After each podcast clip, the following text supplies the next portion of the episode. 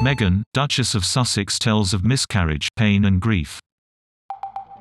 I knew, as I clutched my firstborn child, that I was losing my second, Meghan writes in an article.